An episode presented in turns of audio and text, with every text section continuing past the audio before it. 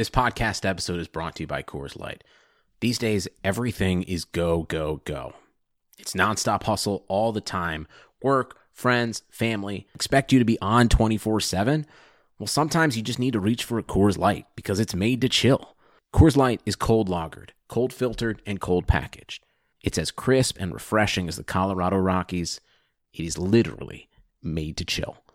Coors Light is the one I choose when I need to unwind. So when you want to hit reset, Reach for the beer that's made to chill. Get Coors Light in the new look delivered straight to your door with Drizly or Instacart. Celebrate responsibly. Coors Brewing Company, Golden, Colorado.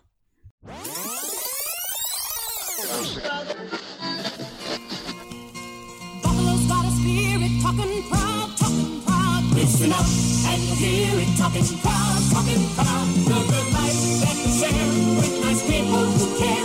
It's time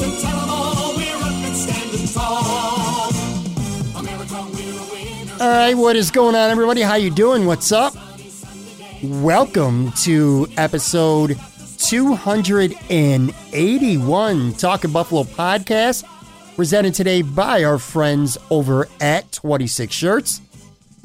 Coming up in just a couple of minutes, I am going to have one of my favorite all-time guests with me, host of the Bruce exclusive podcast. Of course, I'm talking about Bruce Nolan and I'll tell you what, if you know me, if you've been listening to this podcast for quite a while, you already know how I feel. But just in case you haven't, I'm going to say it yet again. I think, and this is my personal opinion, that Bruce Nolan is quite literally the best Buffalo Bills podcaster in the game today. Period. End of story.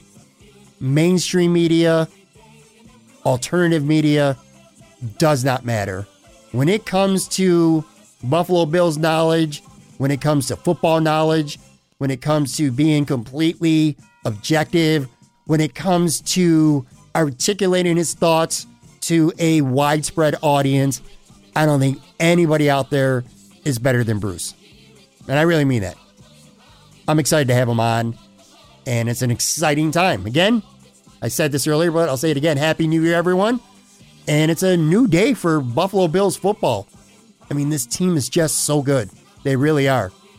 Bruce and I will spend at least a few minutes anyway talking about Sunday's big win over the Miami Dolphins to lock up the number two seed in the AFC. Take a little peek into the playoff game next week against Indy. But beyond that, we're also going to do, and this is going to be every time I have Bruce on the show, I kind of like to do something a little bit different with him. And that's what we're going to do today. So I have a best of 2020 themed episode with Bruce. We'll go on some Buffalo Bills topics and we'll also do some fun and random categories as well. So basically, a best of 2020 with Bruce Nolan. Really looking forward to that. And again, I'll have Bruce on in just a quick minute. But before that, you know, so I got to say something real quick here and then I'll get going. I don't want to waste too much time here at the top. I like to reflect on this podcast. I like to reflect basically on everything I do in life, good or bad. And this podcast has been around now for nearly three years. This is episode 281. Started this in February of 2018. We're now into 2021. So I guess technically this is the fourth year that Talking Buffalo podcast has been on the airwaves. As I reflect back, I was very happy with 2018 and very happy with 2019. But I'm going to be completely honest with everybody right now. I'm not that happy with the job that I did last year, this past year, 2020. Pretty mediocre. I, am just, I'm not happy. I feel like, and don't get me wrong, I had some very good guests on and some good moments, some good episodes, but I also feel like I was on cruise control as I look back. I didn't really put my foot to the gas. I really didn't do anything specifically in terms of working hard and promoting and just doing innovative new things to make this podcast better than what it was going into the past year. And I'm not happy about that. So I am very, very committed just for everyone out there, my regular listeners, which again, I'm so grateful for every single one of you, but I am very committed to taking this podcast to a whole new level in this year, the year 2021. I'm going to get kick ass guests more regularly.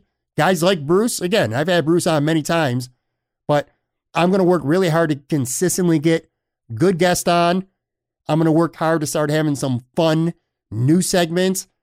I'm definitely going to be adding some video elements to this podcast pretty soon. Right now, it's audio only. I plan on doing some stuff with YouTube.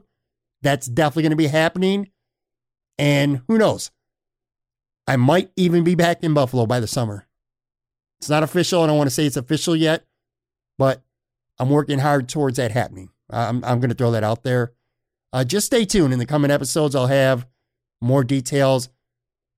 But again, I got a lot of stuff cooking, a lot of things in the oven right now. And as they start to come to fruition, I'll talk about them a little more. But anyway, very committed to making this podcast bigger and better than ever in 2021.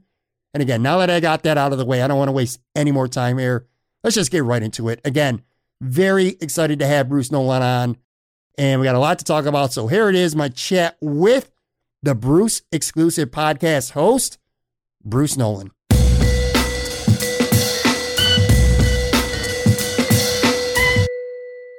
All right, first show of 2021. I am joined by literally my favorite guest in the history of this podcast, my man Bruce Nolan. I looked it up, bro. Seven and a half times you've done this podcast for me, man. I appreciate you. What's going on, buddy? Dude, it's a party. Wait, hold on. I did it a half a time? Seven and a half times? Well, I count a half because the first time you were ever on, you and Nick were on together without the Nick and Nolan show. Oh, so I only okay. give you credit for a half there. I had you seven times solo, and then, like I said, one half. How you doing though, buddy? How, did you enjoy your New Year? Yeah, it was all right. You know, old people stuff. Just uh, you know, eating my grape nuts, going to bed early. You know, tucking myself in, wearing stocking caps, typical old people stuff, you know. I got to talk. Listen, I've advertised at the beginning. We're going to have like kind of a little best of 2020 segment. Got a couple things that I want to get to before that, though. And one of them is the podcast. Now, everyone knows the Bruce exclusive is doing really well. I was, I'm, I'm always impressed with you continuously. You know that. But this holiday season, I was particularly impressed because a lot of podcasts kind of take a little bit of a break. I know I did, and shut it down, or at least dial it back a little bit over a holiday season. But you didn't, man. You were a machine. You come out every Thursday and Friday, and you took the time to record, and you were banging out episodes, man. You're like a like a machine. Don't stop. For me, it's a matter of doing what I said I was going to do. And if I tell you that I'm going to be in your feed on Thursdays and Fridays, then I mean exactly that thing. And if by some chance I am unable to meet those requirements, then my listeners should know ahead of time. I should be able to tell them, hey, I'm not going to be there. I'll give you a great example. So one of the plans tentatively for this off season is that I'm going to take a couple weeks off. However, I'm going to pre-record I don't know, 4, 6 episodes maybe and get them lined up so that when I take my vacation, my episodes are still coming out. So I'll take a week and I'll record, you know, six episodes or something like that. And I'll just set them out to go ahead and record and automatically drop on the days when they're supposed to drop. last year in the off season, I did a podcast series called Football Myths. It was about things that we have generally accepted to be true in the football community that, in my opinion, are not. I can do that type of thing again this off season and take some time off. But I think the consistency is one of the things that has helped me in this process. So I you're going to have to pry that from my cold dead fingers. You know what I mean? Because I'm a man of routine, I'm a man of structure, and if I value it, then I'm sure that the people who gravitate toward my podcast, they probably value it too. Oh, sure, no question about it. Do you ever suffer from because it's been a little bit now since you've been doing this on your own. And again, you're not just recording content for one show a week, you're doing it for two shows a week, which is a lot of time and a lot of effort. You know, I would say sometimes, like right now, I'm talking to you and I'm enjoying this. This is fun for me. But sometimes doing the editing and the uploading and show notes and promotion and all that other stuff that comes with putting out a podcast, it could be a little bit tiring? And like, do you ever suffer? Obviously, not enough to not put out an episode, but do you find yourself starting at any point to suffer a little bit, maybe from podcast fatigue, or are you still you dial up the energy every time you you hit record and get it going? All the time, Pat. Literally all the time. I have podcast fatigue, and the thing that keeps me going is that on Fridays I do almighty takes and I do kind of a, a mailbag sort of section. And I get emails from all over the world. And they tell me, this is like my favorite part of the week. And I think to myself, for me, this moment, maybe it's a, a Wednesday night or a Tuesday night or a Thursday night, and I'm tired. And I worked all day, and maybe it was a good day at work, maybe it wasn't a good day at work. And the night before, I probably watched a lot of film and that was probably tiring. And sometimes I just don't want to do it. And then I'll poke into my email and I'll get things from people who tell me that listening to the Bruce exclusive is the highlight of their week. And with that, it, it, it's humbling and it's it's very it, it's an honor for me to have those things pop in, but also that that becomes a responsibility. Like there are people out there who want to listen to this because that's something that they get joy from. And then who am I to take that from them? And so it, it becomes this weird balance of having the ego stroked associately, you know, with the compliments that you get. And that's awesome and wonderful and humbling. And then also thinking that there's a burden of responsibility that comes along with all these people who are looking for your episode every week. And there are people who are expecting it to be there. And when it's not there, they'll be like, Bruce, what what happened? And that's very, very rarely ever happened. I think in the entire time I've been doing this, I don't think I've missed a Thursday or a Friday since I've been doing the Bruce exclusive under any circumstance. And so the last time I missed an episode of a podcast was when I was in the hospital. And even then, I still managed to record some of it. so so it's it's I think that there's part of it that's you do it because the validation from the feedback matters to you. From a psychological standpoint, it matters to you. Emotionally, it matters to me. And then the other part of it is that you do it because there's a burden of responsibility. And so, yes, I experience the podcast fatigue.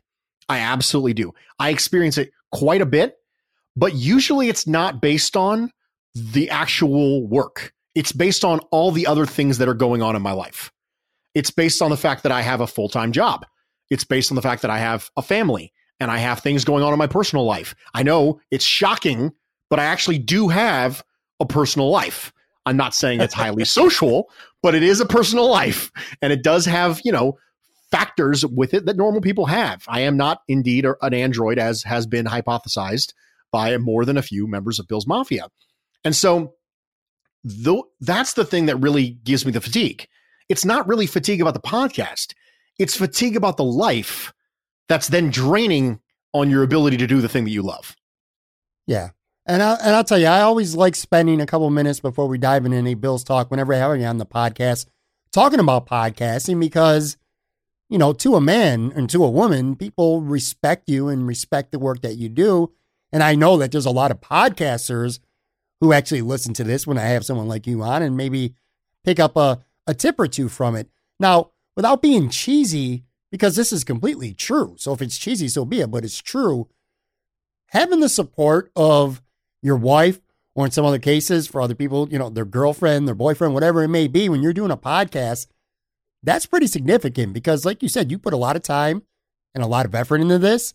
Not just your show, which again, you record twice a week, but you're one of those guys who's, I don't want to say constantly, but quite often you you give up your time very generously to do other people's podcasts as well. So a lot of work and a lot of time you put in.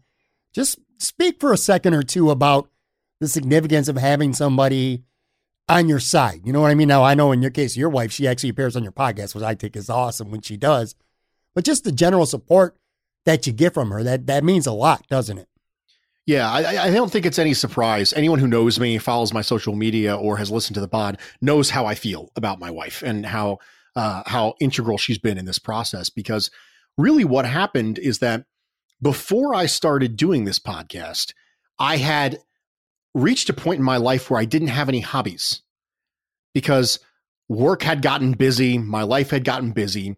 And I sat down with my wife one day and I said, You know, I don't do anything that brings me joy anymore. I have time with you that brings me joy, but I don't have anything that's just my own that brings me joy. I don't have a hobby anymore. My only hobby is when I'm not working, I spend time with you. That's it. That's all I got. Right. And that's wonderful and amazing.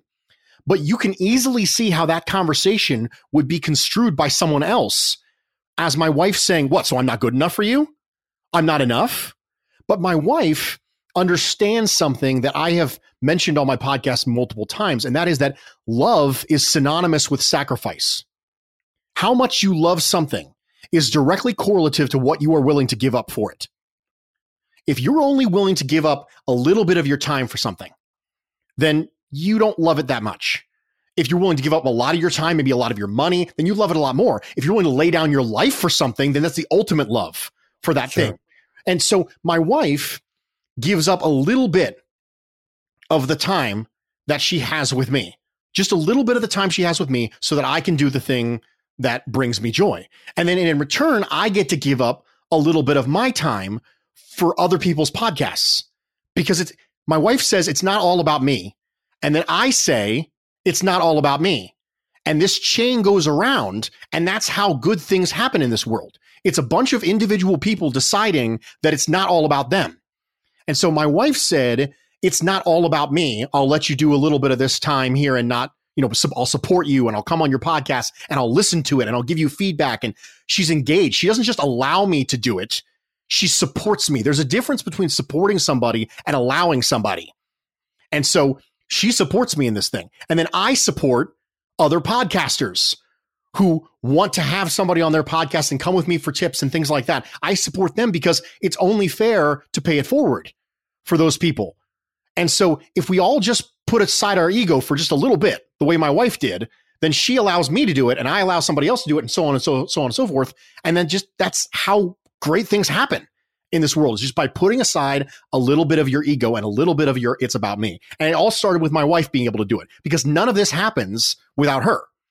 None of this happens if she throws a big stink and says, I'm sick and tired of you always buy. At no point, this has been years now I've been doing this. Not a single time has she ever said to me, I wish you didn't spend so much time doing that. And that, wow. that, that matters. And not everybody's got that, but I do. And I'm, I'm very grateful for it. Yeah, for sure. Now, you've been podcasting for a while. Is this the most fun you've had? Not necessarily so much because of the success, because again, I've gotten to watch it with my own eyes over the last few years. You've grown as a, not just in talent, but as a personality as well. And now, again, I, I consider you, and I know many, many people do, one of the premier and most listened to Buffalo Bills podcasters out there. But is it fun this year more than maybe the others based solely on the fact that the content, I mean, you're discussing a lot of positive stuff. You don't have to be a homer. You don't even have to try to be a homer because this team's just that good. Is the Buffalo Bills being as good as they are right now? Does that make your gig a little more fun? Or does how they are, does that not matter to you? In terms of a podcast. The thing that's interesting to me is that I started doing this podcast in the middle of a six and 10 season. Yeah. And so for me, I got a chance to sort of cut my teeth a little bit in the midst of a season that wasn't overly successful. But I will say it's more fun because more people are willing to engage. Uh, people have a tendency to check out a little bit when the team isn't playing well because it's just too hard, Pat. It's just it's just too much for them. You know, they they see the Bills lose on Sunday and they almost go through a grieving period where they don't want to listen to any content until the Bills win again or until they feel better. And so they might skip out on the Monday or the Tuesday or the Wednesday or the Thursday or the Friday episode. Maybe Saturday, they'll get pumped a little bit for the game, maybe a little bit of optimism. And then if the Bills lose again, it's back in their bunker again. It's a fear bunker. And so right. with with the winning comes more eyes and more ears to what we're doing over at Buffalo Rumblings and what I'm doing on the podcast. But in addition to that, we're trying to build a brand, and I'm trying trying to build a brand that you can come to even if the Bills lose. Even through heartbreak, you can come. You know, when the when the Chiefs game ended in heartbreak and the confidence level of this team was a little bit lower than it had been, then I wanted people to know that they could come to the Bruce exclusive. And we weren't going to yell and scream about firing everyone. And, and that's the kind of deal that I make with my listeners. Listen, this is the way this works. I won't indulge you, right? That whole emotional craziness. I won't indulge that. That's not what we do on the Bruce exclusive. We won't indulge your emotional craziness when you tell me that every single player on the Buffalo Bills is the best player at their position in the league. We won't indulge that either. But in exchange for that, I also won't indulge, I won't get you riled up and convince you to fire everyone. Is that a fair deal? That's the deal that I make with my my listeners. I'm going to be controlled when things are going well, and you're probably going to think I'm a hater. And that's okay. But in exchange for that, I'm also going to be controlled when things are going bad, and you might think I'm a homer. And so yeah. The balance is what I'm trying to strike because things are very rarely ever as bad as they look and they're almost never as good as they look either. So that's the deal that I strike with my listeners. And that's the brand that I'm trying to establish because quite frankly, it's, it comes naturally to me. I don't want to be anybody other than who I am. This is not a fake. This is not a facade. I actually am as controlled as, as it seems. And because of that, if you need stability, whether they win or lose, I want you to know that you can come listen to my pod. Like that's what I want you to know. I want you to know that we're not going to yell and scream about firing someone and cutting every single person on the team when they when they play bad. That's not what we're going to do.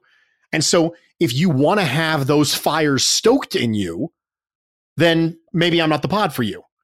But for those of you out there who don't want to you know indulge those feelings and you want to have a reasonable conversation about things whether things are going badly or things are going well, then you can come listen to me. And that's what I'm trying to do. And so because of that, when things are going well, like they are now, I get more listeners, but it also gives me an opportunity to further build up in my listeners what this pod is all about. So that when things inevitably don't go well, because let's be honest, for every single team other than the team that win the Super Bowl, the year ends in heartbreak. Sure. 31 teams are going to end the year with heartbreak. And when that happens, then I want you to know that I've built up the brand and I've built up the idea of what it is that we do here on the Bruce exclusive. So the point where you would feel like comfortable for you to come listen to my show.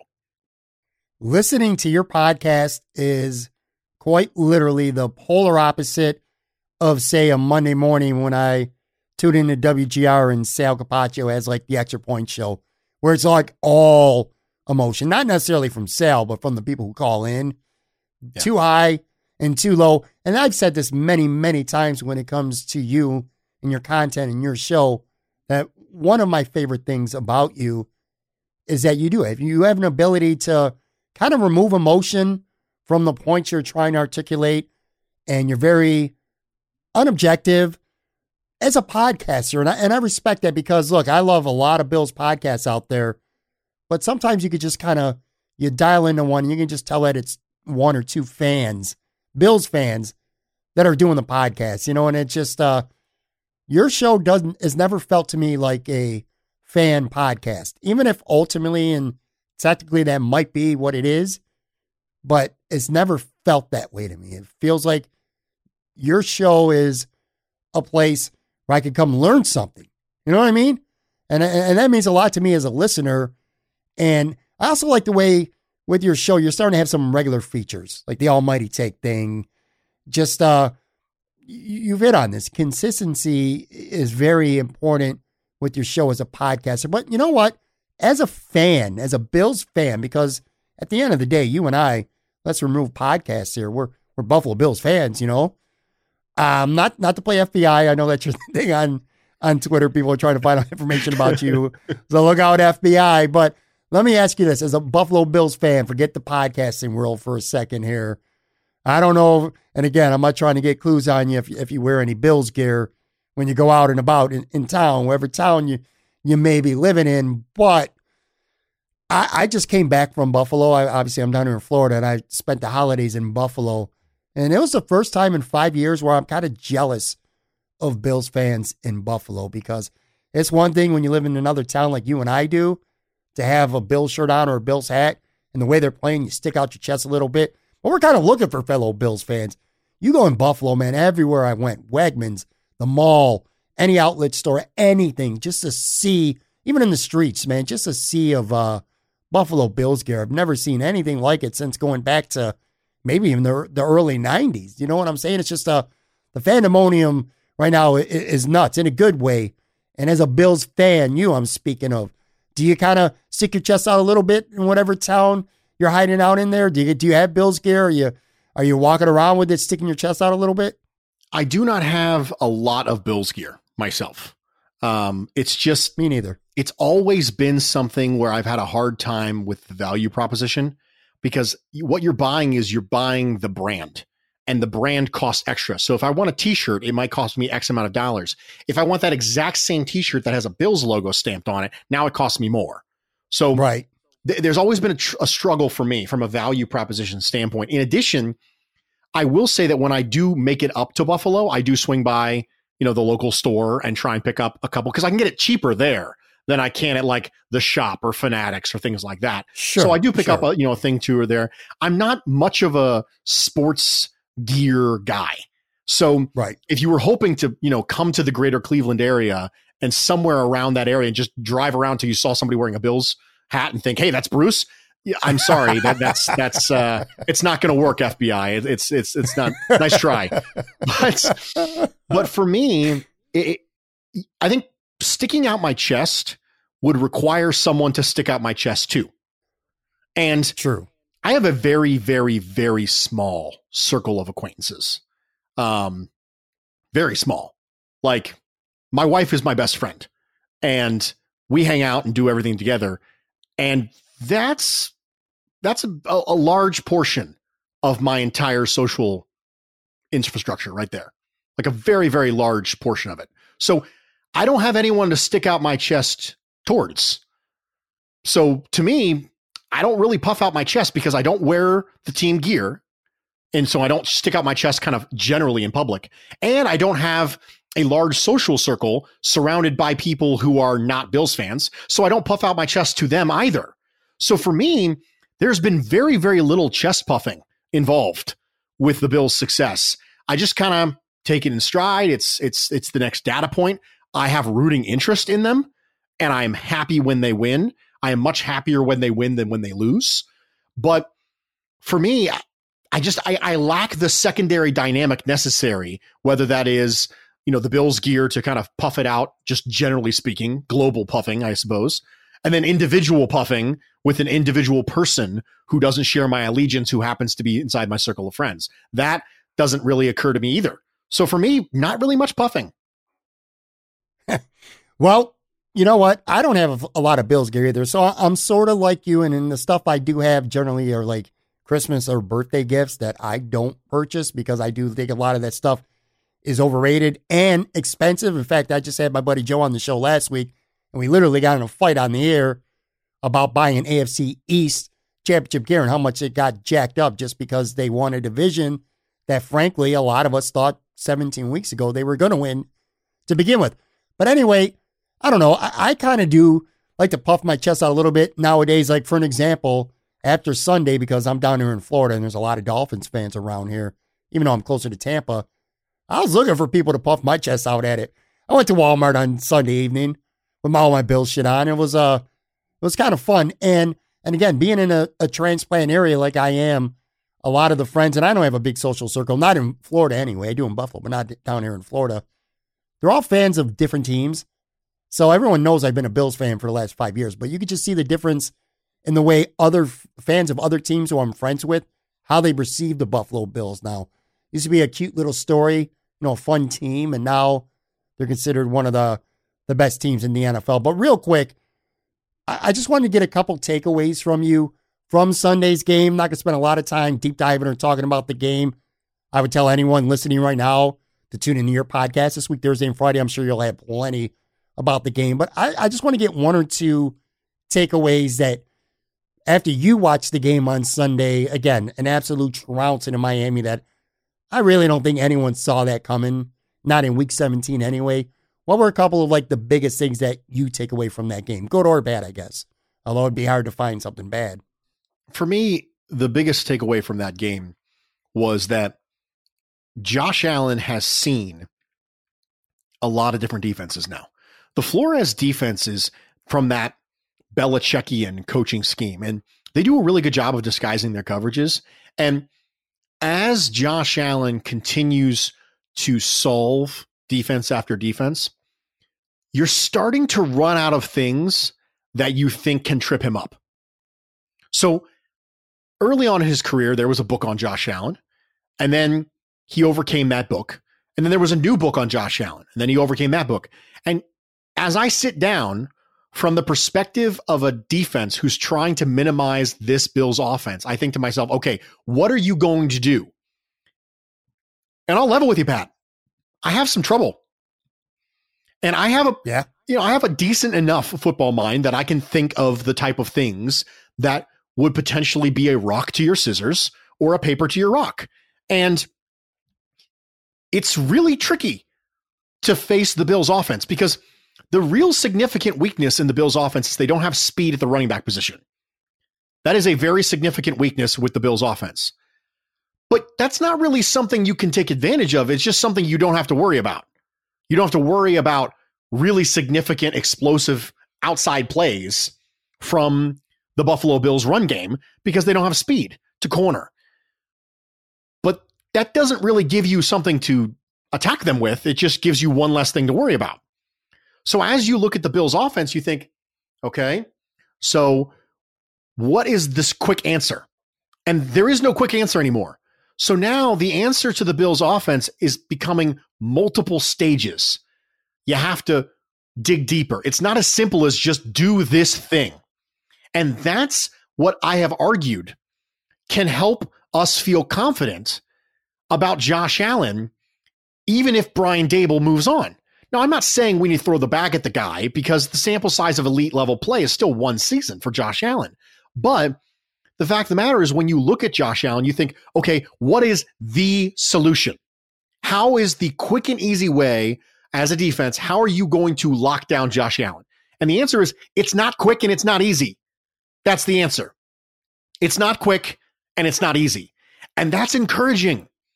And my big takeaway is that the Miami Dolphins came out and Josh Allen didn't look great in the first little bit of that game. But before the first quarter was essentially over, he had solved it and moved on. And the second quarter of that game, he lit him up like a Christmas tree. So we're starting to see things where now, even if you hold Josh Allen down, you don't hold him down for the entire game. And that's my biggest takeaway from the Miami Dolphins game is that we're going up against a team this upcoming weekend in the Indianapolis Colts who have a defensive coordinator in Matt Eberflus who is good. And the Indianapolis Colts have caused some problems, but they're not going to be able to come in with a single piece of evidence and just slap it on the table and go, bam, you've been solved, Josh Allen. It's not that simple anymore. You have to have multiple things that are timed correctly in order to beat Josh Allen, this Buffalo Bills offense. And that's really encouraging. That's my biggest takeaway from the Miami Dolphins game. And just as I look back across this, this year, and Josh Allen, he started strong and he ended strong. So you might think that there was no growth. If you think he started at a really good point and he ended at a really good point, you might think that there was no growth between those two data points. And that's not true. Because qualitatively, what he learned along the way, you could see it if you're watching the film you might not see it. You might think he started good and then he had a lull against Kansas City and Tennessee and then he ended well. You might think that's what happened with Josh Allen. And statistically, you'd be right, but qualitatively, you wouldn't be. Josh Allen's a better quarterback now than he was at the beginning of this year. And that's something to hang your hat on. I'll tell you, it was wild. Early in the game, what was it, 40 something or 50 something yards? Maybe he needed to break Drew Bledsoe's record. And I was getting to a point after two or three drives because it didn't look like he did not look good early, but it also was like, well, how much are they really showing right now? And I'm like, get him out of there. I remember saying this record don't mean that much, but yeah, by halfway through the second quarter, I'm like, he's toying with them just like he did with Denver and New England. It was just uh, crazy to see. one more thing, then I want to get to the best of 2020 stuff that we got lined up here. Um, Brian Daboll. It's I know it's too early to like make an official prediction, but you're looking at some of these jobs that are opening up right now. You got Jets, Jags, uh, Houston, uh, Detroit, Atlanta Chargers just became open on Monday. Lynn got fired. A lot of people think that's a good fit for him. When you look at these teams, do, do any of them stand out for you as either a team that you think could be a great fit for him to go to? Maybe they all can, or maybe you know one where you think he has a really good chance of uh, getting hired. And essentially, have you kind of resigned yourself to the fact that Brian Daboll is probably going to be a head coach next year, or do you think there's a real chance that he stays in Buffalo? I am operating under the assumption that Brian Daboll will be gone next year. Yeah. That is that's the assumption I'm operating under. There's simply too many teams in the NFL that want what he has. They want an offensive minded coach who can help them develop a quarterback who comes from a great tree and has recommendations from Sean McDermott, who is being lauded as one of the best culture builders in the NFL and turned around the Buffalo Bills franchise. He has a recommendation of a guy named Bill Belichick, who people still think really highly of. You know, hate to break it to you, just because Tom Brady's not there, don't don't mean that they're not thinking highly of of Bill Belichick and Nick Saban.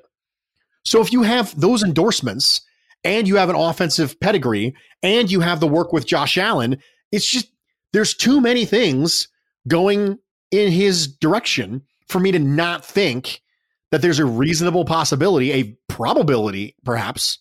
Uh, on my podcast, I guess we we categorize it as highly probable that yeah. Brian Daboll will be gone. And I do think the Chargers make a lot of sense. I think the Jaguars make a lot of sense.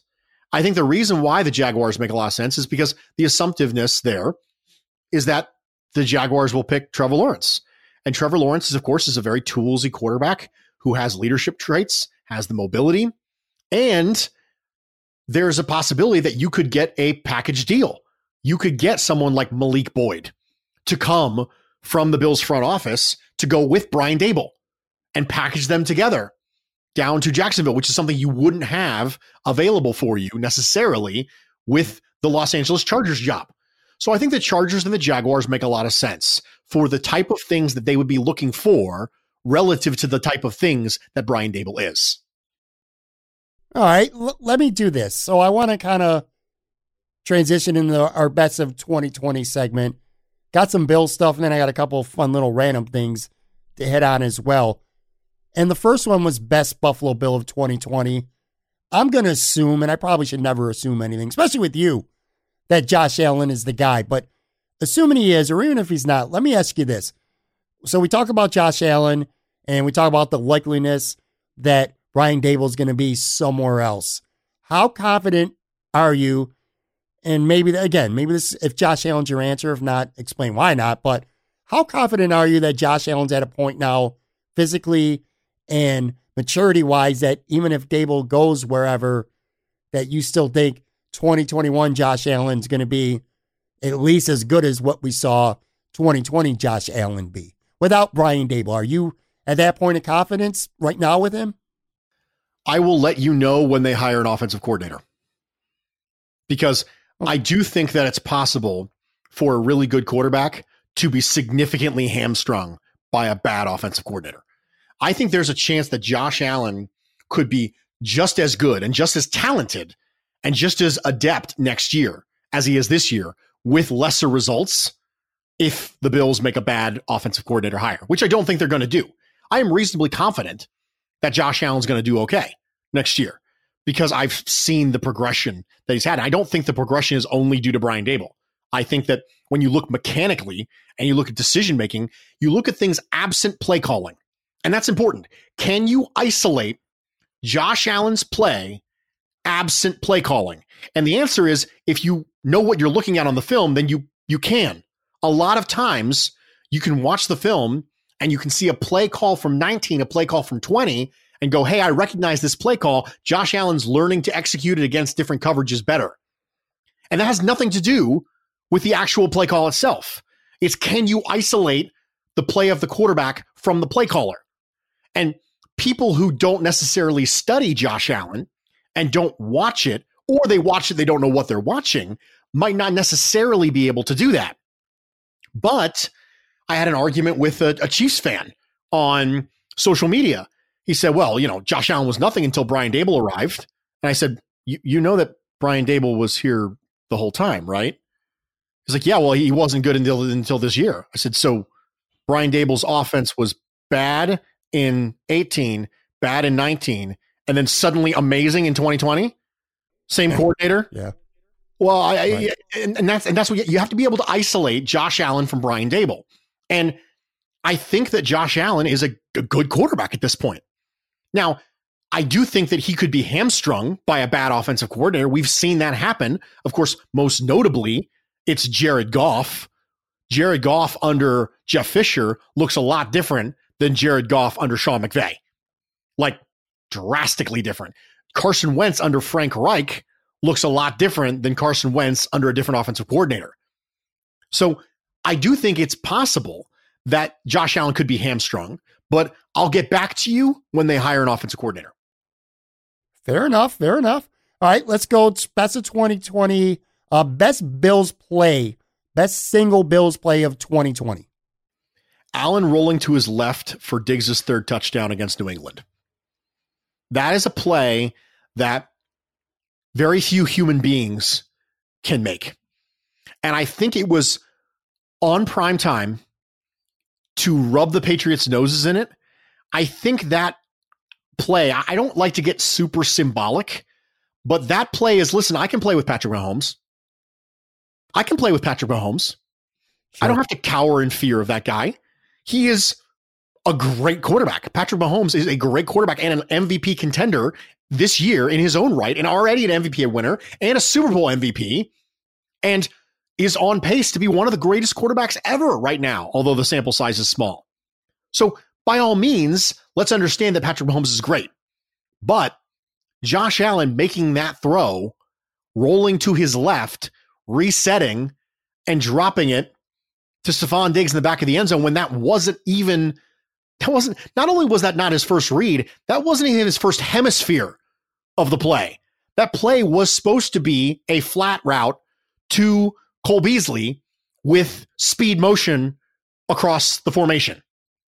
And he reversed field, came all the way back, flipped his hips while outrunning Deatrich Wise, who's a good player for New England, flipped his hips and dropped it the back line in the end zone for a touchdown to Stefon Diggs. That to me is the play of the game. Because if you have a quarterback who makes those plays, you've got a shot about against anybody, period. If you have a quarterback who's capable of making those plays, your margin for error just got really big. And that's what good quarterback play gives you a margin for error. Traits give you options. And when you have a quarterback who's got literally all of the traits, then your margin for error just got real big as a franchise and as a team, and you're dangerous. In any game, you're dangerous. The reason why people don't fear game managers, even though we know game managers can win the Super Bowl, we've seen it happen. Trent Dilfer, Brad Johnson, Peyton Manning, when he won a Super Bowl with the Broncos, at that point, he was pretty much a game manager. But the reason people don't fear them is because their margin for error is so slim. Everything has to go perfect. The defense has to play well. You got to get turnovers. You got to get a running game. If you have a good quarterback, sometimes those things don't even have to happen. Look at some of the games that the Bills played earlier this year. Look at the Rams game. Look at the Dolphins game. Look at games earlier this year where the defense didn't come to play, the running game didn't come to play, just Josh Allen and the offense and the passing game in specific came to play. And that's yeah. good enough. You can win a game on just that. And that's what makes them scary. And that throw to me is the play of the year because it signifies that this team is scary. And this team is scary because if you have a good quarterback, you're scary. I love that. I love that. You you kind of won me over with that. I originally had in my notes here uh, Justin Zimmer with the forced fumble on Cam Newton the first time they played to seal the uh, the three point win because Buffalo was five and two at the time. Kind of had New England on the ropes. New England was two and four. It looked like New England was going to tire win the game at the end, and and again, an unheralded guy like Justin Zimmer made the big force fumble. But yeah, when you say that and describe that throw and just the symbolicness of it, I agree with you 100% after listening to that. All right, let's move on. Your best Bills game of 2020. I am going to say for best Bills game of 2020, I am going to say the first game against Miami. And the reason I'm going to say the first game against Miami is because of everything I just, just said before. That was a game where nothing else really came to play. That was a game that you won in spite of the remaining 52, not because of the remaining 52. You won that game in large part because of Josh Allen. I still contend that the Miami game early this year was the best game that Josh Allen's ever played. He hit the most throws against the most types of coverages to all areas of the field. And that was a game the Bills lose in 19, in 18, in 17. Stylistically, that's the type of game the Bills lose. And so for me, it might not look like much. We might not think of that because it wasn't prime time. It wasn't during the momentum at the very end of the year where the Bills were lighting up everybody and winning by large margins. But I think that that's a game that says, you know what? Not everything has to go right. When you've got Josh Allen, that was when I think a lot of people started to perk up about Josh Allen. And it was okay, this is a guy who can beat a division foe and a good defense, not by himself. Obviously, Stefon Diggs, John Brown, all of them played their part. But if you have this one piece going for you, then you can win. And so I know it's probably not a very common answer, and it's certainly not a sexy pick, but I think it was one of the most important games that Josh Allen has had. It's reasonable, very reasonable. I went with the Rams game, and the reason why is because they played great for a half. I think they were up 21 3 at halftime, and then they blew it in the second half. And I remember specifically for myself, at least anyway, because don't forget now, we're still kind of got the uh, the Houston loss in the playoffs where they blew a 16 point lead. That's still a little fresh in my mind. It's early in the year. And then, of course, you're talking 17 years of not making the playoffs. They stunk in 2018. And we watched a team that just continuously found ways to lose. And that game, them coming back again, blowing it, going down 32 28. And then Josh Allen hit Tyler Kroft with ultimately the, the winning touchdown. It kind of, my fears got tossed. And I've finally realized that this isn't the same old Bills that I had been watching for a lot of these years. Now, when it comes to best Josh Allen game of 2020, I think you kind of just described it. You have got you got to go with the Miami game, then, right? Oh yeah, for sure. Yeah, yeah, for sure. Uh, let's move on. How about best Buffalo Bills O lineman of 2020? I'm going Dion Dawkins. I'm going Dion Dawkins because we don't really talk about him almost at all. I think he's been Right. the least talked about lineman on the Buffalo Bills this year. And I mean that in the most positive sense. So when you have a player who just signed a big contract extension and all of a sudden you don't hear about him and he's on the offensive line, that's a good thing. That's something we should be pretty happy about. And this is a player who had a encouraging first year, had a down second year, recovered and had a good third year, and then signed an extension. So it's not like his play was consistently good or he was trending in a positive direction. He was kind of bouncing around. Encouraging, promising rookie year, second year, not so much. The third year, better. And then this year, he already signed his extension by the time he got to the year. So you come out of the gates and you go, is he going to kind of fall backwards again? Is it going to be a problem? And it hasn't been a problem. In my personal opinion, he has been the best offensive lineman on the team. This is a player who has allowed, I think, 33 pressures all year, somewhere between one and three a game. At no point does he absolutely collapse. There are no games where he gives up like seven pressures. So it's consistently playing well. And I think it, it really speaks to his ability to turn it around and stay turned around instead of falling back into habits. And Sean McDermott said flat out that Dion Dawkins and Tre'Davious White are those players who actually work harder after they sign their contract extensions. And that's a rare thing. That's a very rare thing to have happen. So for me, it's Dion Dawkins. All right. How about best unsung Buffalo Bill of 2020? Like somebody who was really solid, who maybe didn't get enough credit. Enough credit. They should have got him more. There were people who didn't think Mitch Morse was one of our top five best offensive linemen, Pat. Jeez. There were human beings out there on the interwebs, specifically on the Bird app, who told me that Mitch Morse got benched and was not one of the top five best players on our team, rightfully benched, which is absolutely ludicrous. Mitch Morse is a good center in this league, and you see it on film all the time. And I have zero interest in getting rid of Mitch Morse. Well, guys, you know, all of a sudden you started creeping into, you know, what could we save in the salary cap if we got no, no, just stop. Stop doing it. It's like we finally get a reasonable offensive line and then all of a sudden we will blow it up for money. I just at some point you have to allow your investments to do the things that investments do, which is grow and serve a good purpose, which is protecting your franchise quarterback.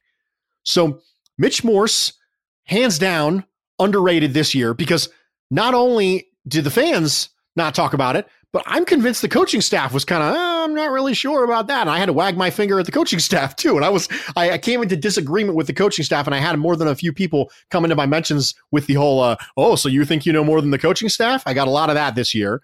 But the answer is that Mitch Morse has been a good player this year. And as he continues to play, the film just continues to pile up, showing that he's a good player and he should be at the pivot for years to come. Yeah, I'll tell you what, he had a beautiful block on one of Antonio Williams' touchdown runs against uh, Miami on Sunday. All right, so you've done your podcast, you've done a lot of other people's, including mine. Um, looking back from what you can remember, what was your best Buffalo Bills preseason take of 2020? My best take was Stefon Diggs knows is exactly what Josh Allen needs. I yeah. said that multiple times. I said specifically this way Stefon Diggs is exactly what Josh Allen needs. I talked about the types of things that Josh Allen struggled with in 2019, the narratives on him. As I mentioned earlier, the book on Josh Allen, the method by which you can beat him, and what Stefon Diggs allowed him to do offensively, and how good of a fit Stefon Diggs' skill set was with what Josh Allen does well. And that one I nailed because Stefon Diggs, of course, ended up being the league leader in receptions and receiving yards. I went as far as to draft Stefon Diggs in my dynasty fantasy draft because of how much I was down with Stefon Diggs this year. I was ready. I was all in. I said, I think Stefon Diggs is going to have a really good year. I think he's going to have his best year ever in this offense the same way that Cole Beasley has his best year ever in this offense and John Brown had his best year ever in this offense. And I was all in. I was not a a big uh you know proponent of the uh, I don't know if he doesn't get the ball a lot. I said no, he's going to get the ball a lot. Josh Allen's going to throw it to him. He's going to be very valuable and Stefon Diggs not only made me look smart, but he also helped me win my fantasy championship. I'll tell you what, people in my fantasy league then uh they should have listened to you a little bit, but I'm looking now. He wasn't drafted into the eighth round of the fantasy league that I was in. Um, man, that guy, well, he made it to the championship. He didn't win it though, but uh, yeah, for sure. That's a great take. What about conversely? I'll let you call yourself out a little bit here. From what you can remember, I'm sure you had at least one along the way. What was your worst preseason take in our best of 2020 here? I had the Bills going nine and seven, and I have Josh Allen taking a small step forward from a statistical production standpoint. I had him taking a step forward, but nothing even close to this nothing close to MVP caliber. And quite frankly, it, you know, it's this is one I'm really happy to be wrong about. But sure, I picked the Bills to go nine and seven. Uh, I made some fairly significant errors when it came to strength of opponent. There were certain teams that I thought would end up being better. San Francisco is one of them. Now, of course, San Francisco again got ravaged by injuries. I understand that. I thought Denver, by the time we played them, would have kind of hit their stride and been doing better. I didn't think Drew Lock was going to be a superstar, but I thought Drew Lock could take a step forward the way that Josh Allen did. So I thought that was going to be a struggle. And I thought the Steelers offense would be more dynamic down the field than it ended up being. The Steelers ended up being a very, very quick, quick ball out of Ben Roethlisberger's hands, very, very horizontal offense. I thought with the addition of Chase Claypool and Diontae Johnson already being a big play weapon and having Juju Smith Schuster and having James Washington, I thought this is going to be a lot more vertical of a passing offense with Ben Roethlisberger coming back. And it wasn't. So those are things that all threw me off when it came to picking the, you know, picking the schedule nine seven. In addition, I had Josh Allen taking a small step forward. That's it. Just a small step, just a gradual step in a positive direction. I didn't have him taking this many steps forward. So that was clearly my worst take of the preseason. Well, to be fair, I don't really think many people whatsoever had uh, Josh Allen being an MVP worthy candidate like he was this year. I gotta, you know what? I had you call yourself out a little. I'm gonna call myself out a little bit too. I had, I had our buddy Greg Thompson on the podcast very early in the offseason. This was before they got Stefon Diggs, and I had to take that Devin Singletary was going to be the best offensive player on this team this coming year. Which obviously, not that Devin Singletary's bad by any means, but it's not even close to being the best player on his team. But yeah, I said that shit. I said Devin Singletary would be the best offensive player. So, oops. Anyway, all right. I want to finish up with a couple random stuff. There's nothing to do really with the the Bills here. What about best food that Bruce Nolan has tried for the first time in 2020? My wife found a carnitas recipe that is this slow cooker kind of pork carnitas, and they're fantastic. We do some corn tortillas and some guac on it, and it's just it's fantastic. When uh, she actually left for the weekend a couple months ago, and she actually made me a big old pot of the pork and just left me with a big pot of pork for the entire weekend. And so when she got back on Sunday evening, it was all gone. I literally just grazed on pork for the entire weekend. It was it was glorious, Pat. well, that sounds so. Mine's blackened chicken bites. Yours is so much more interesting. There's this bar in Florida that has just these chicken bites that put some blackened season on it, and, and they're phenomenal. But yeah, that pales in comparison to you. What about best TV show you watched in 2020 for the first time, whether it's a brand new show or an old show that you had never watched before this year? The best new show, and that's the, that's the important caveat because my wife and I got a chance to finish. You know, we finished Parks and Rec again, which we really like Parks and Rec. We finished The Office, which I know you're a big fan of. We finished that again. We're in the process of wrapping up Psych. We've been running through Psych, uh, which I really enjoyed. But none of those things did I see for the first time in 2020. So to me, my favorite show that I watched for the first time in 2020 was The Mandalorian. I enjoyed hmm. The Mandalorian quite a bit. I think that The Mandalorian is an example of what I think Star Wars was always intended to be. And I'll go even one farther is that if you look at the motifs that have been given to us, you know, cinematically, cinematically with The Mandalorian, it's basically a Western. That's really what it is. It's a Western. It's a hmm. solo, mysterious gunfighter, right? Who travels across a stretch of geography, meets interesting characters, right? Gets attached to potentially a innocent, you know, person who helps him kind of rediscover his morality because he had kind of questionable morality at the beginning. There's a little bit of a true grit concept there. You know, the old John Wayne movie that was remade that later on with Jeff Bridges. And I think that Star Wars was always intended to be about interesting characters going to strange and unique places and having adventures. And then it kind of lost its way a little bit with the prequels when it got into, you know, galactic politics and things like that. But The Mandalorian, I think, is really what Star Wars intended to be, distilled into its purest form. And that's the thing that I really enjoyed about it. And my wife, who liked the original trilogy and did not like the prequel trilogy and didn't really care for the sequel trilogy, she liked it. So it's right on it's right on track with if you liked the originals, the original trilogy, the OG trilogy, then you probably like The Mandalorian because this I, I think was what Star Wars was always intended to be. Cool. I have I don't know if you've ever even watched this, but it's 20 years late I watched The Wire, the series, for the first time on HBO late in uh late in 2020. You ever watched that before? I have seen The Wire. Yes, not all of The Wire, but I've seen a good bit of The Wire. I can't believe I waited 20 years to watch it. I really enjoyed it. I thought it was great. And so many people for years told me, especially sports media people, what a great series it is. And I was like, yeah, whatever. But glad I watched it. It was really good. Uh, how about movie? What's the best movie that you watched in 2020 for the first time? Again, whether it's a movie that just came out, which I know there wasn't a lot of in this uh, COVID year, or or an old movie that you saw for the first time. For me, it was actually a 2017 film that I didn't see until 2020. And that was Baby Driver. I saw Baby Driver in 2020 and really enjoyed it.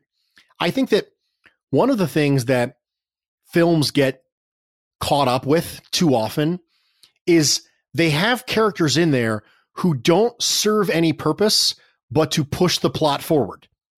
Their only purpose for being on screen. They don't ever stop to ask the person, why is this person on screen? What are they contributing? And the thing that I thought was interesting about Baby Driver is that every single character in that movie was interesting to me. They had something about them that made them interesting. They were three dimensional, for one thing, and they pushed the movie forward. You know, whether that's Baby or Doc or Deborah or, you know, Griff or Buddy or, you know, Bats, Darling, you know, whoever it is that was on the screen at a time, they were interesting. They had a motive that may not necessarily have coincided with everyone else's, and they were pushing the movie forward for that reason. I think it was one of those movies that just it didn't feel like there was anything in there that wasn't intentionally put in there for a reason.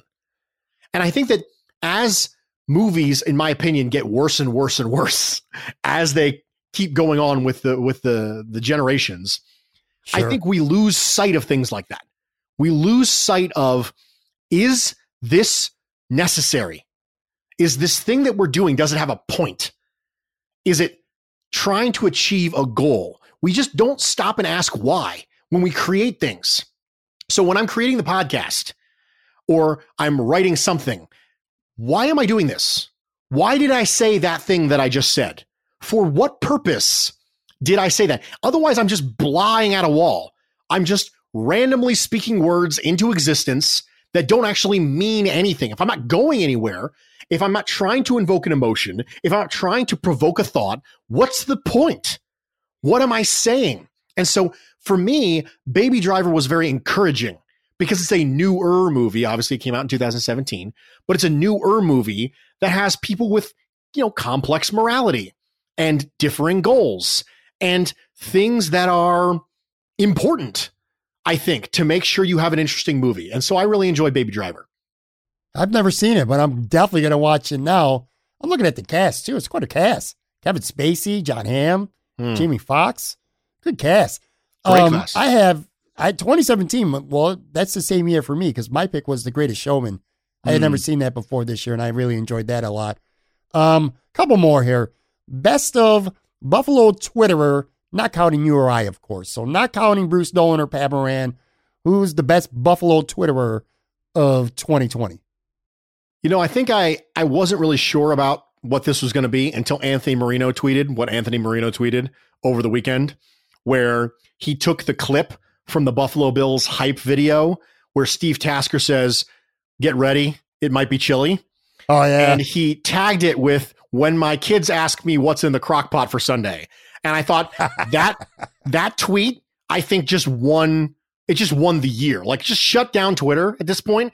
There's really no point in me tweeting anything ever again because at no point will I be able to top what Anthony Marino tweeted. So for me, that one tweet by itself absolutely just wipes the floor with everybody else because I, I, I listened to it. I clicked on it. I knew what he was going to say. Like, because I, of course, have seen the hype video. So I knew it was going to say, be ready, it might be chilly. But I clicked on it anyway and I laughed. And then I went back and I clicked on it again and then I laughed again. And then I showed my wife and I clicked on it and she laughed and then I laughed. And then I showed the dog and I clicked on it and the dog said, What are you doing? And I laughed again. So for me, I, I got to go my, my I got to go with my boy. I got to go Anthony Marino. You know what? It's funny you mentioned him. I'm going to tell you why in a sec, in a minute or two. But uh, yeah, Anthony's really good on Twitter. My personal favorite is Jeremy White from WGR. He went through a hell of a year, you know, a hell of a time. And uh, I, I love his openness and his honesty on Twitter. Very informative, says some funny things. He's got something that trends well with the Saturday jersey thing. just a good guy. So I, I went with uh with Jeremy White. Last few here. So all right, where where are we at? Oh, by the way, so we're taping this late Monday night, literally as we're talking right now. I just saw a report from uh Tom Pelissero that the Chargers are have requested an interview with Brian Daboll, which again, you and I, no surprise there. Anyway, moving on here. The best Bruce Nolan purchase of 2020. It's a tortilla press, but not for the reason you think. So I have been approaching a quest, a holy grail, if you will, for the last couple of years. I have been attempting to create the perfect hamburger. And one of the things that I decided to do in my pursuit of the perfect hamburger was buy a tortilla press. And I put some wax paper down and I measure out specifically three ounces of 80 20 or 70 30 meat. And I press it down between another piece of wax paper on the tortilla press. And then I can get a cast iron skillet absolutely ridiculously screaming hot and slap that bad boy down on the cast iron skillet and get a really nice, round, crispy smash burger. and the reason I did this is because I was getting frustrated with placing the ball down on the skillet and then pressing it. Because when you press it, you know, whether you like it or not, you're applying uneven pressure. And sometimes it causes the burger to be misshapen. Sometimes you're pushing too hard. Sometimes you're not pushing hard enough. In addition, sometimes the splatter will come up when you press it down there and you're squeezing too much of the juices out. It's just, it's never going to get you as perfect as you want. So what I did was I invested in a tortilla press. And let me just tell you, Pat, I'm not looking back. you know what? As you're saying this, I'm thinking in my mind, I'm like, all right, so a Bruce Nolan pursuit of the perfect hamburger is definitely going to be a promo talking point when I promote this podcast over the next couple days. That's awesome. I did not see that coming. I, I I can't even compare to that. All right, last one here. The best Bruce exclusive podcast episode of 2020. I think my favorite episode of 2020 was the Thanksgiving Day episode. And the Thanksgiving Day episode was an episode where I introduced a concept to my listeners that we are going to continue to use for a long time moving forward. And that is the concept of QB stew, stew like you would eat.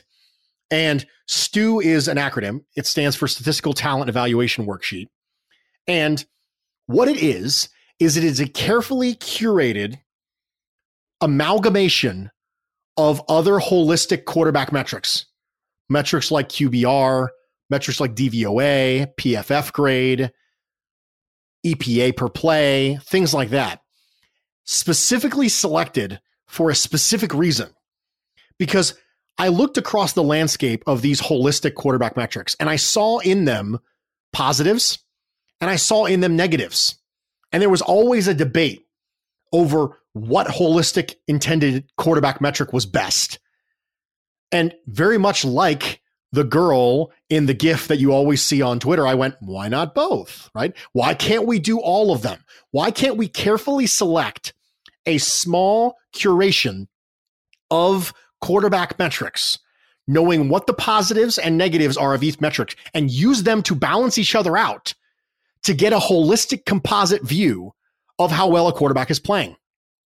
What if I rank them in PFF grade and DVOA and CPOE and I average the ranking, will that give me a better composite to tell me how the quarterback is playing?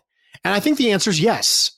But if we're willing to put our ego aside and not get our all, you know, all up in our tribalism by sticking our flag in the ground and saying, no, no, EPA per play is the best. If we just recognize that there are some things that are good and some things that are bad in the quarterback metric landscape, and we use them against each other on purpose to help even in sort of the flaws, right? Some of the cracks in the facade, you kind of fill them in using other metrics that do well what another metric might not do well, then we can get a really good idea for how well a quarterback's playing. And that's something I'm really proud of because I hadn't heard it anywhere else. I had never heard this concept anywhere else into the football landscape. And this isn't a Buffalo Bills thing. This isn't me talking about the Buffalo Bills. This is us talking about how to better evaluate quarterbacks from a metric standpoint. And I think that there's something to it. I think there's something to being willing to put your ego aside and say, guys, I think if we use multiples of them, I think we can get a really good idea for who's playing well and not have to worry about each one having potentially a flaw. Well, Bruce, it doesn't take into account who they're playing. Okay, well, if we add DVOA, which does take into account who they're playing, then that will help. Oh, well, it doesn't take into account passes that the quarterback threw really well that got dropped. Well, if we put in PFF grade, then it will.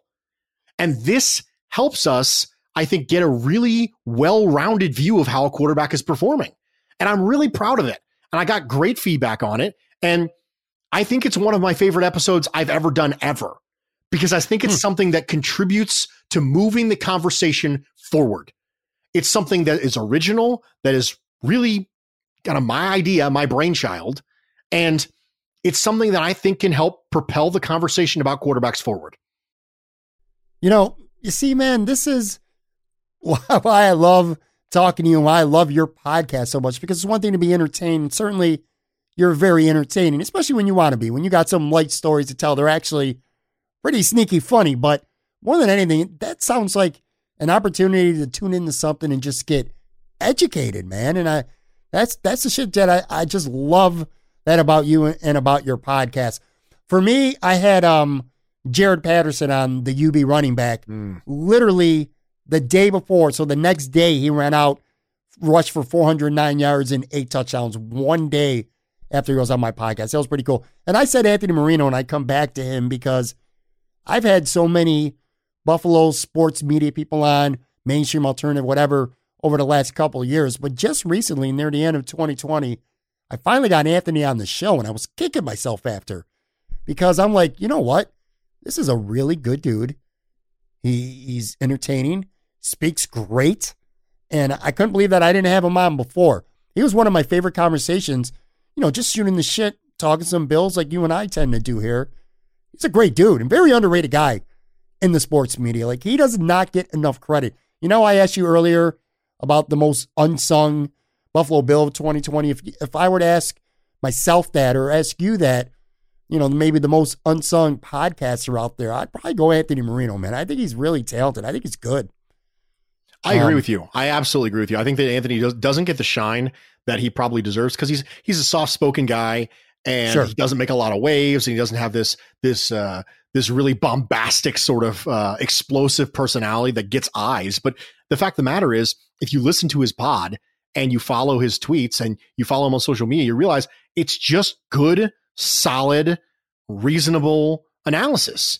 And yeah. he's a smart guy. He knows what he's doing. He maintains an appropriate amount of enthusiasm and optimism. He strikes the right amount of balance with not being a homer, but he always manages to make you feel good without you feeling like it's saccharine sweet. It's a little bit like one of those things where you you if you eat a lot of ice cream, you might be like, okay, you know what? I had my bowl, I'm done, right? But the sneaky stuff is when it's just a little bit sweet. There's just a dash of sweetness. And then you look down and the entire thing's gone. And you're like, well, what happened? That's what Anthony Marino's like, right? There's just a there's a there's a there's a dash of this optimism that's not so it's not homerish to the point where you think, gosh, you roll your eyes. Oh my gosh, here comes Anthony with his crazy takes again. Right? That's not who he is, right? And that's an, that's an impressive balance to strike because not everybody can do it. Not everybody can be critical without being a hater. And not everybody can be optimistic without being a homer. And so anytime I see someone capable of doing those things, they deserve credit. Anthony's one of them, in addition to just being a genuinely decent person. Yeah, for sure. I, like I said, he's one of my uh, favorite interviews and favorite episodes of this podcast of the past year. Last question, then I'm going to definitely let you go here. And again, for a good quality preview, I'm sure you're going to talk a ton about the Colts on your podcast, Bruce exclusive, both Thursday and Friday this week. But when you were watching these games last week and watching them unfold. How did you feel about playing the Colts? Like, where did they rank amongst the teams when there was still a lot of possibilities out there? Were you eager to play them? Were you scared to play them? They kind of fall in the middle of teams that you would have liked to see the Bills face in the first round. Like, what's your take on facing the Colts? Obviously, I wanted the Bills to play the Dolphins. Clearly. Yeah. So I was I was definitely interested in them playing the Dolphins again. I would have preferred that. However, Yeah, we, we were Jacksonville fans at four o'clock for sure. yeah. However, the thing that I like about the Colts game is that the Colts are a good team, but they're not a complicated team. They're not complicated on defense. They're not complicated on offense. And because of that, I think that when you have a team like that, talent has a chance has a tendency to win in those games because they're not super complicated. Philip Rivers throws a crap ton of passes to his running backs, and they're going to run power with Jonathan Taylor. Right? That's what they're going to do on offense. Now, they're very, very good at those things, but there's going to be a lot of things that are expected. And when you have a good coaching staff that I believe the Bills do, and you have a talented team that I believe the Bills do, you always feel good about your chances against a team that isn't crazy multiple. It's not like Philip Rivers is going to start coming out and going four verts all the time. I'm not saying he can't throw the ball down the field. He can throw the ball down the field. I'm saying it's just not the onus of the of the Colts. It's just not really what the Colts do from a stylistic. They have a brand with the Colts. And because they have an established brand, it becomes easier to prepare for and it gives you more confidence that talent's going to win out. How are you? How do you feel about playing Saturday at one o'clock? There were six potential time slots. Are you happy? You sad? You you indifferent to that? I could not possibly care less. I, the the, I the, knew the idea that. the idea that there somehow could be a snub from a time slot is just staggering to me. It, it, it just goes to the, the Buffalo Bills mentality as their fans sometimes. They just they look for slights anywhere they can be slighted. Like this is the same NFL that just put you in multiple primetime games in a row. And we were all you all changed your Twitter handles to primetime whatever his name is. Like primetime Bruce Nolan. And that, that was less than, you know, less than 5 months ago. You were primetime Bruce Nolan. And now all of a sudden you have a playoff game at home at one o'clock on a Saturday. You're like, oh man, the disrespect, man. This is just a, this is crazy. It's horrible, man. Let it fuel you. Let just disrespect, man. We're gonna come out and we're gonna we're gonna prove. Are you kidding me? This is ridiculous. It's a it's a game time, guys. Come on. So it, it's just I, I could not possibly care less. If anything, it gives us more rest going into the divisional round if we win. So I'm I'm good with it. Yeah. Look, look from a football strategic standpoint, I actually like it because if you look at the other teams playing in the AFC, if the Bills win, they're guaranteed one more day of rest than whoever they play in round two. But what I didn't like about it, and again, it has nothing to do with getting screwed over. It's just my own personal mentality that, all right, so we're playing the very first game of six playoff games on the weekend. I'm either going to be in the best mood ever come four o'clock for the whole entire weekend, or I'm going to be in the worst mood ever for the rest of the weekend. Like if the Bills lose, you know, you talked about it, and you're 100% right, by the way. And I see the trends and the numbers in my own show as well when I have Bills themed uh, on. The Bills lose. I don't want to think about football. For, I'm not going to be able to watch any more football, I don't think, for the weekend. I'm just going to be depressed. I'm going to admit that. I'm going to tune out. But if they win, oh, it's going to be an awesome weekend. You know what I mean? That's the only thing. I kind of wish it would have been maybe a Sunday one o'clock game instead of a Saturday one o'clock game because it's just going to completely screw up my my mindset for the entire weekend if they lose. But if they win, then it's going to be enjoyable, a very stress free weekend. You know. Well, I got the Buckeyes on Monday night in the national championship game too. Think they got a real shot, realistically? I, quite frankly, I didn't think they had a shot against Clemson. Uh, I thought Clemson was gonna was gonna beat them up pretty good. So I, at this point, given the way that Ryan Day has historically performed as a coach in big games, I, I, I don't know, man. I Alabama, I think is a is a more talented team, but we've seen the Buckeyes beat Alabama in the past with a different, mind you, with a different head coach with a third string quarterback. You know, I mean, Cardale Jones owes millions of dollars to a short run that he had as the Ohio State quarterback, one of which was against Alabama. So yeah. I, I am done. I'm done counting against them. I do think Alabama is a more talented team for sure. They have multiple, multiple first round picks on that team and multiple Heisman contenders on that team. I mean, you know, you have a running back, a wide receiver, and a quarterback who are all in the Heisman hunt. I mean, come on.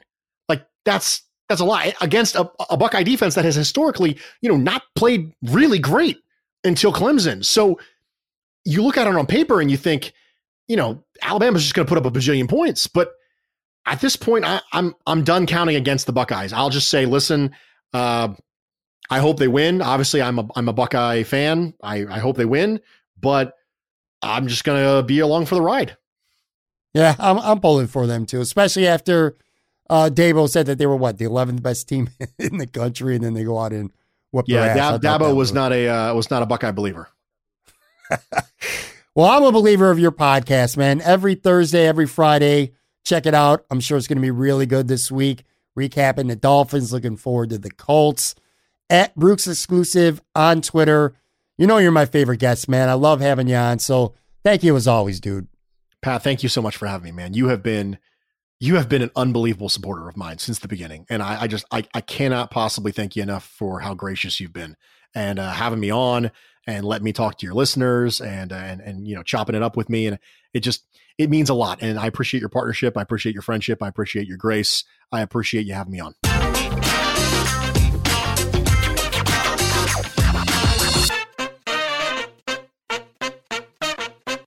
All right, folks, that is going to do it for today's episode, the first of 2021.